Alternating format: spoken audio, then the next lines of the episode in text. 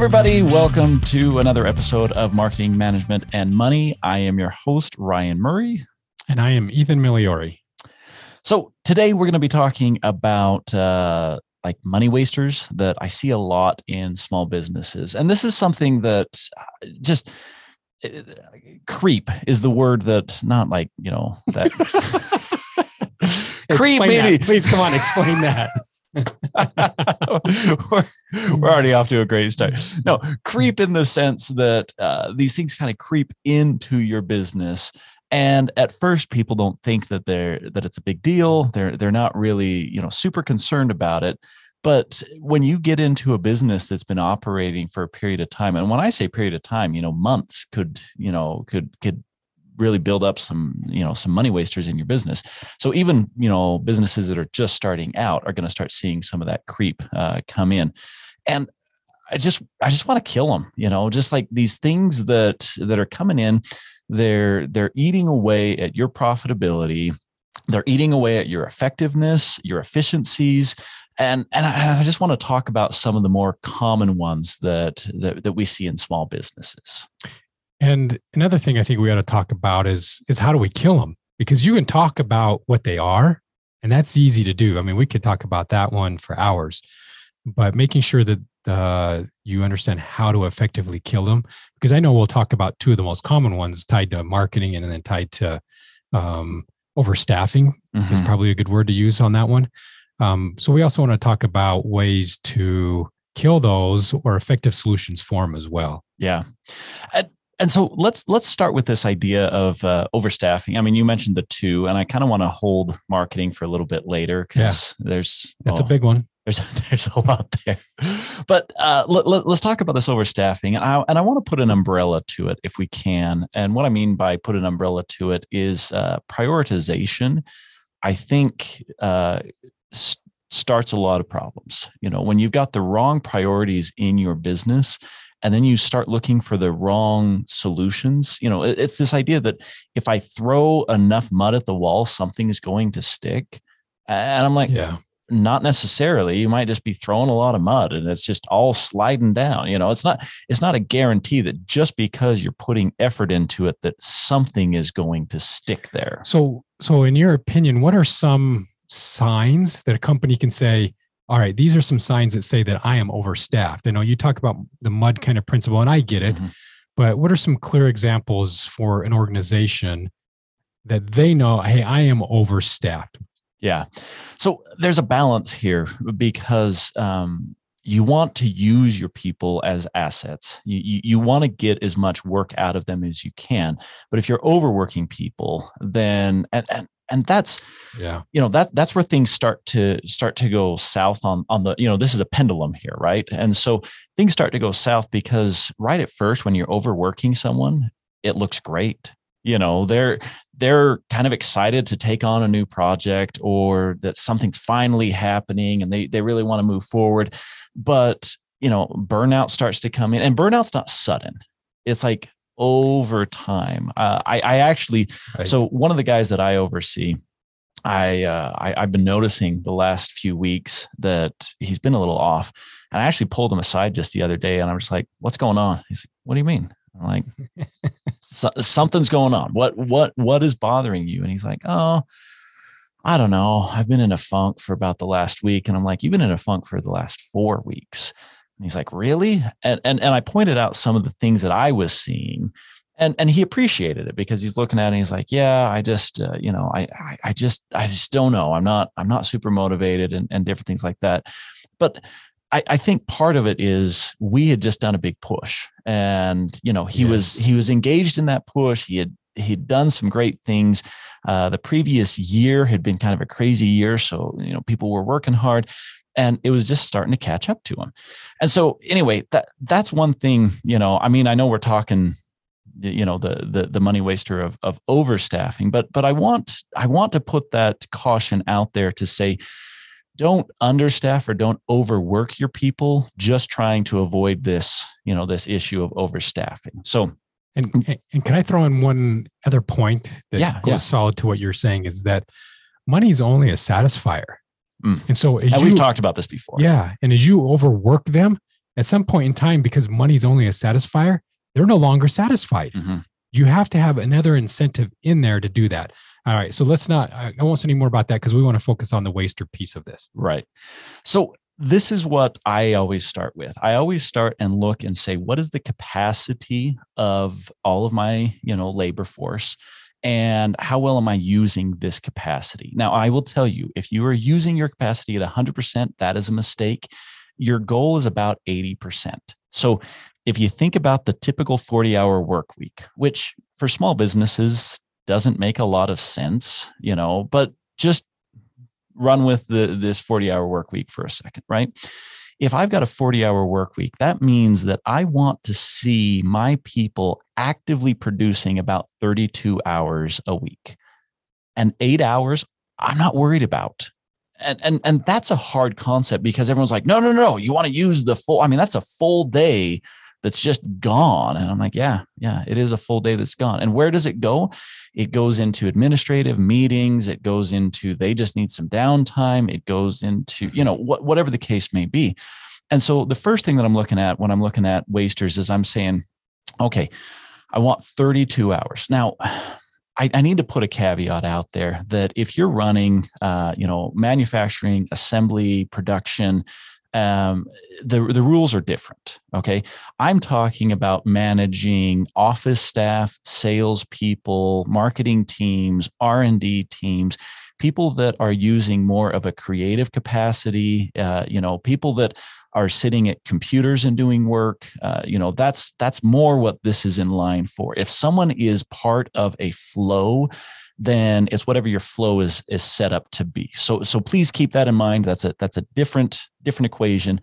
But in the sense of of creative capacity, I, I'm looking at okay, 40 hours a week. I want 32 hours of of solid work coming out of this person. And then the question is, what does that 32 hours look like? If you ask your employees, if you sit them down and you say, hey,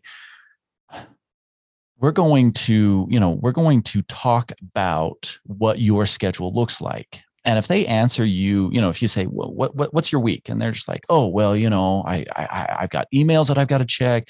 And then people are always, you know, calling me. And then I just, I just have things that I need to take care of. Like vague, vague, vague, vague. Like what I want someone to say is, you know, I want them to say, okay, the majority of my job is in, you know, planning, making sure that, you know, I've got a plan in place that I can communicate that plan to the team and that everyone knows what they are supposed to be doing. And so I'm going to hit on Friday, I'm going to make sure that I have an action plan in place for our Monday meeting so that my team can hit Monday and they know what they're doing for the week. That's a more precise answer. That's someone who actually knows what their job is, and that's someone who's doing their job correctly. And the only way that you get to that point as a manager or as an owner is having production or project based work and getting away from managing by the hour. Yes. If you manage by the hour, you're you're never going to move to the next level. Mm-hmm. You, you're too busy micromanaging and you're too worried about every second versus are they getting the work done and are we meeting our deadlines because I don't care how they do it as long as that's happening. Right, right. And, and, and, so if they understand what they're supposed to be doing, again, I'm looking at that capacity and I'm saying, am I utilizing their capacity? Now, there's nothing wrong with having someone who is underutilized if they're moving in that right direction. In fact, as you do, you know, whatever you're doing, as you do it more often, you're supposed to get better at it, which means that you're supposed to introduce efficiencies. So someone who they were swamped, you know, six months ago. They should be starting to ease off six months later. And they should be like, well, you know that meeting that we used to have we figured out a way to automate that and so now we just send out a you know a, a, weekly report and we've completely you know removed that meeting because we now have a report that is going to you know do the same thing for us and so you should see efficiencies happening and as as i'm looking at these project based I'm trying to find people that are actively improving, that are actively completing deliverables, that are, you know, making progress. And, and that's how I know that they're doing a good job. But overstaffing happens when you have people that are watching the clock. That's a huge one. if you ever have someone who is sitting down and you're like, "Oh, what are you doing?" "Oh, well, you know, it's it's 4:52 and so I got 8 minutes." you know what, sir? You have as much time as you want because I just fired you.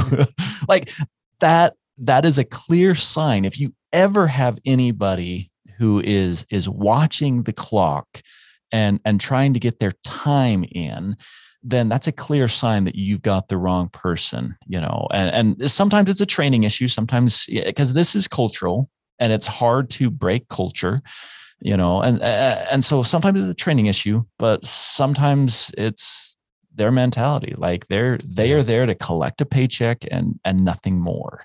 But if you establish that as the culture of your company you'll find that whatever that culture is is going to ripple through systematically through everyone eventually because the one bad apple will eventually get to a second or a third. It may not get the whole basket yeah. but it's going to affect a few more. So when you when you can get away from having employees who feel like I need to be here because I'm just doing my time mm-hmm. to I want to be here because I have good projects that I'm working on. I have some flexibility when it, the production goes up, their mm-hmm. efficiency goes up. Yeah. You get yeah. you get rid of the dead lag and or um, you find that as you delegate to certain individuals, you, you learn what their capability is because they start to have failures. And that's okay. I mean, that's one principle we teach all the time is that you need to be delegating uh, to individuals so you can figure out where their breaking point is, mm-hmm. not to fire them, but to understand what that is. So as projects come up, we know which ones not to delegate to. Right. Because and, and, there's nothing wrong with taking a project away from somebody and just be like, you're not the right person for this.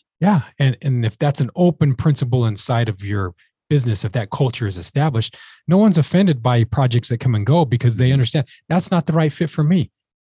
Yeah. Jack or jane over here is a better fit and they're going to be more efficient. Right. And and then we start to avoid those uh wage losses because we have someone who's inefficiently or not as effective doing it you know? The, the same argument that you and i make all the time is that if the water heater goes out of my house and a plumber comes in he's going to do it faster and more efficient. Can i do it? Sure. Yeah i'll eventually get there by the end, the end of the day.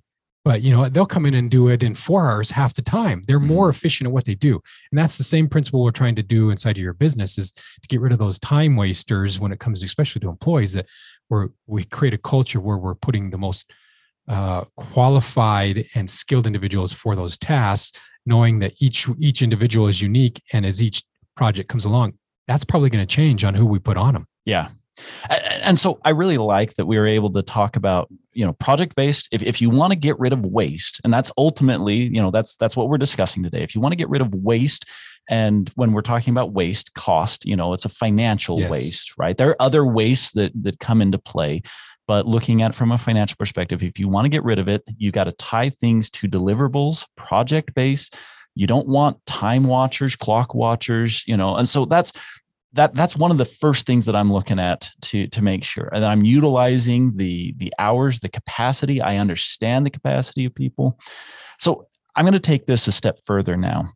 And I want to talk about tying this or connecting this to the financial statements. If you want to eliminate waste in your company, you need to be able to connect your people to the financial statements. And a lot of this is going to happen on the profit and loss side but it can happen in multiple places. You know i mean if someone's doing inventory management then that's going to be a balance sheet kind of thing. But for simplicity's sake let's just keep it on the p&l side here right? So when i'm looking at an employee and they're producing stuff i want to know what's that stuff valued at and i need to put some value to that stuff is it is it a final product deliverable or is it an input that that i need along the way and a lot of times we get confused because some of these things are hard to measure. So, you know, I've got someone on my team and they're doing the social media marketing for my company. And I look at it and I'm like, oh, cool. Look at how many posts they got out. And I'm like, who cares how many posts they got out? That is a really crappy metric to right. go off of. Right.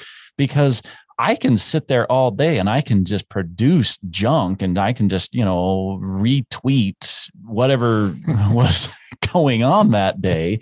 And, and it's not there's no value there. But that's usually where where people stop as they look at it and they're just like, oh, I just want the value of how many posts are you getting out? I'm like, no, no, no. What does this do for the p&l and posts you know number of posts has nothing to do with your p&l so i want to start looking to you know other things and i'm like okay sales. Sales is a great one to link to. And so i want to know how many you know how many products am i actually selling through my social media channels?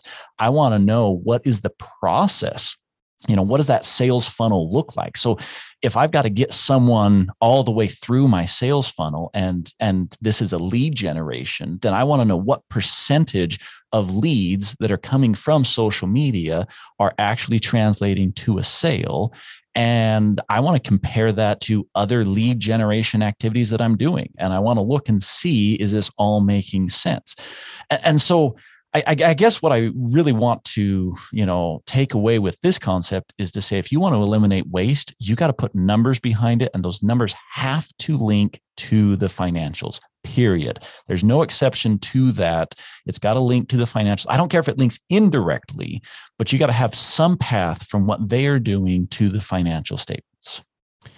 So from there, let's jump over to advertising. Okay. Um, because if we go in more in that, we need to actually have probably are a, another cast just on that specifically to connect those which there we have some out there and you've yeah. done some in the past that go in specifically into that so um, you, they are searchable um, to find some of those additional answers and maybe we'll we'll do an additional follow-up to this one because that that is an important concept because a lot of people have a hard time tying uh, certain operational activities to financial statements. Mm-hmm. and the and the more you can do that the more efficient your business runs. You can find the wasters a lot easier. Mm-hmm. so let's jump over to advertising because this is the bigger one and where people make a ton of mistakes. And and i'm always going to push that uh, marketing decisions need to be driven dominantly by data. Yes. Yes. And and too many people don't do that. Mm-hmm. they you know or someone comes in and says, "Hey, why don't you do this? We have a we have a special running on advertising this month. Why don't you buy X amount of square inches or time or whatever it's going to be?"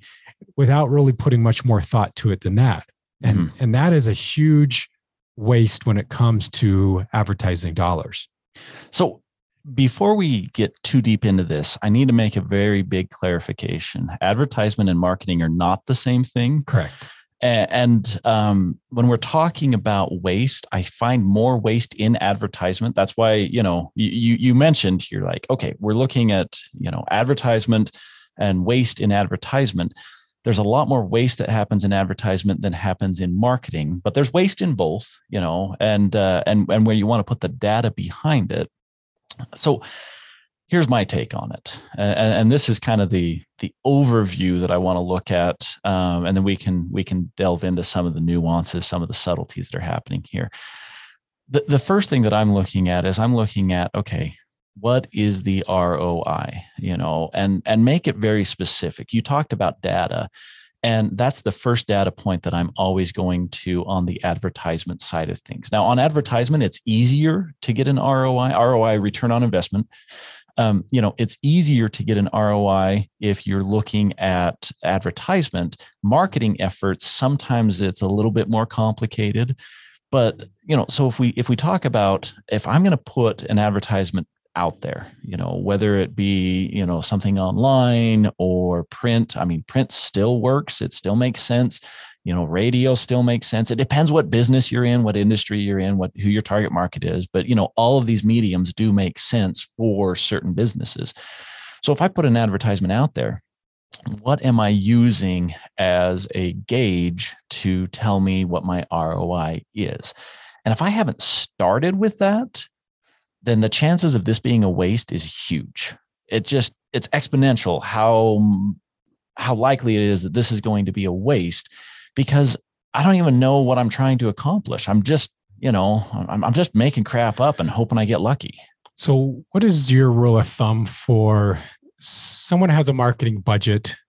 Um, of course, we want, you know, like I said, dominant portion tied to a very focused target market. We have data. We're driven by mm-hmm. demographics. We're, we know who we're going after.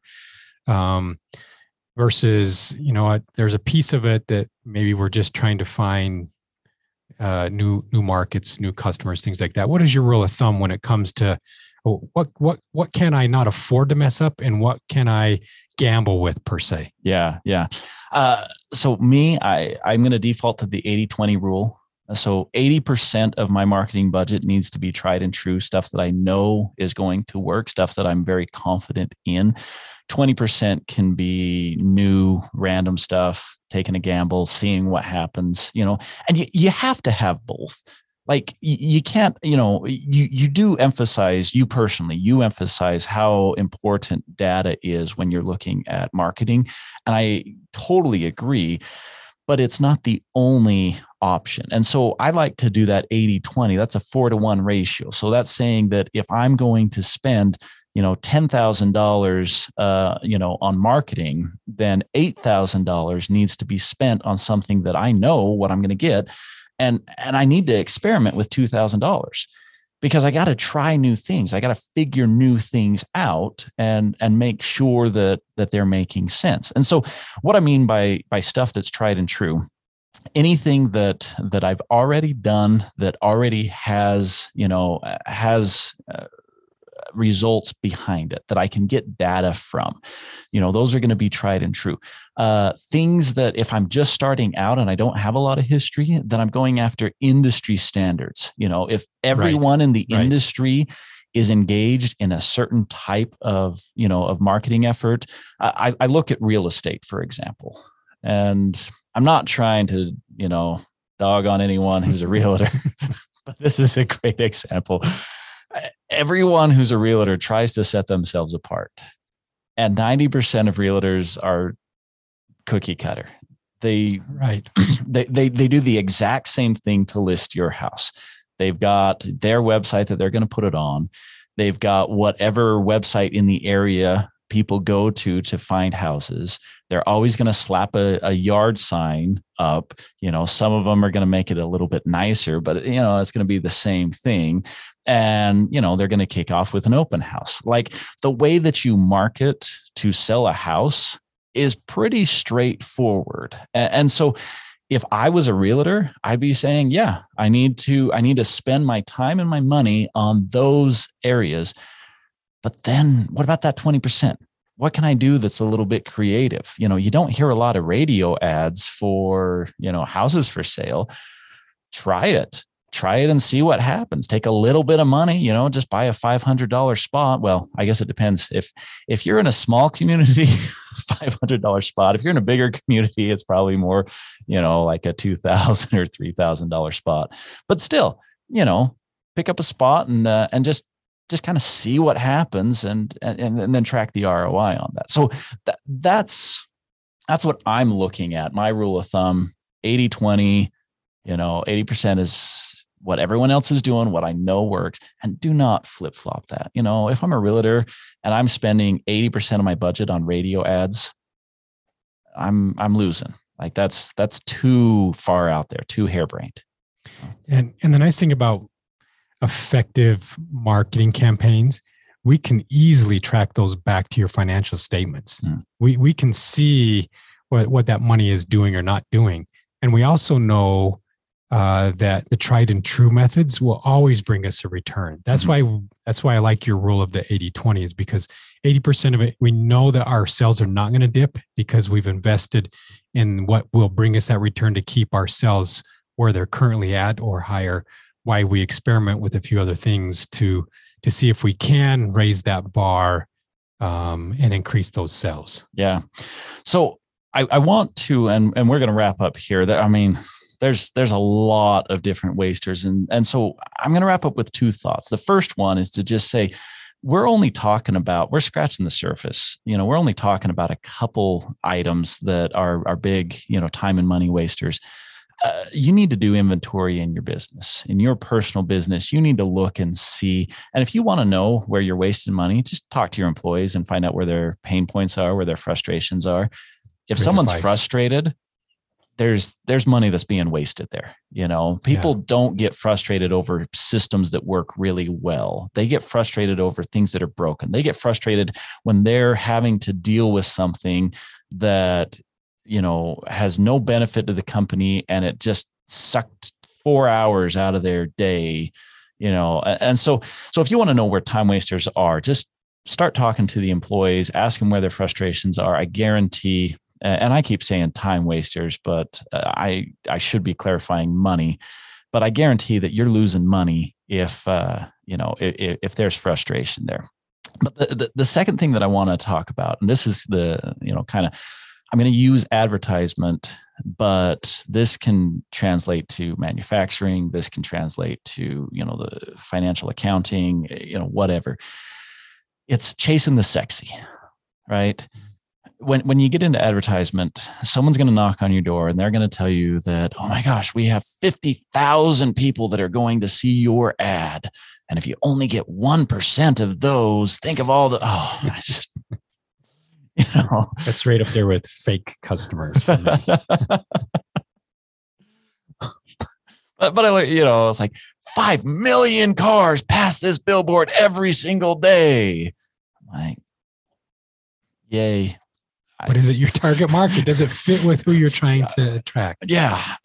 And so what happens is we're, we're all humans we all get sucked into the sexy you know big claims we want big returns mm-hmm. you know and and and and it's this idea of it's like oh i'm gonna i'm gonna just make all my money and and and i would i would relate this to kind of a, a basketball game like how many points are scored with basic layups versus how many points are scored with half court shots you know yeah. like a half court shot sure it's won a lot of games and those are pretty exciting games when all of a sudden someone just hucks that ball and it's a buzzer shot and everyone's cheering.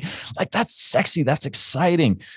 But it was all of the 40 layups that they did that made that half court shot possible. And so, as a business, man, just don't get sucked into the sexy. You, you business is made, money is made on boring things, very repetitive, boring things make all your money. And, and so if you're if you're wasting a lot of time chasing the sexy, you know, you read the new book and it tells you about this great new idea. And I'm like, ah, it's fine, you know, keep your mind open to new ideas. But figure how to make it work within that 20% that you can gamble with. Yeah. Yeah. Just if you want to experiment with that, great. But don't dip into your larger marketing campaign funds to do it. Mm-hmm. Don't do it. Yeah.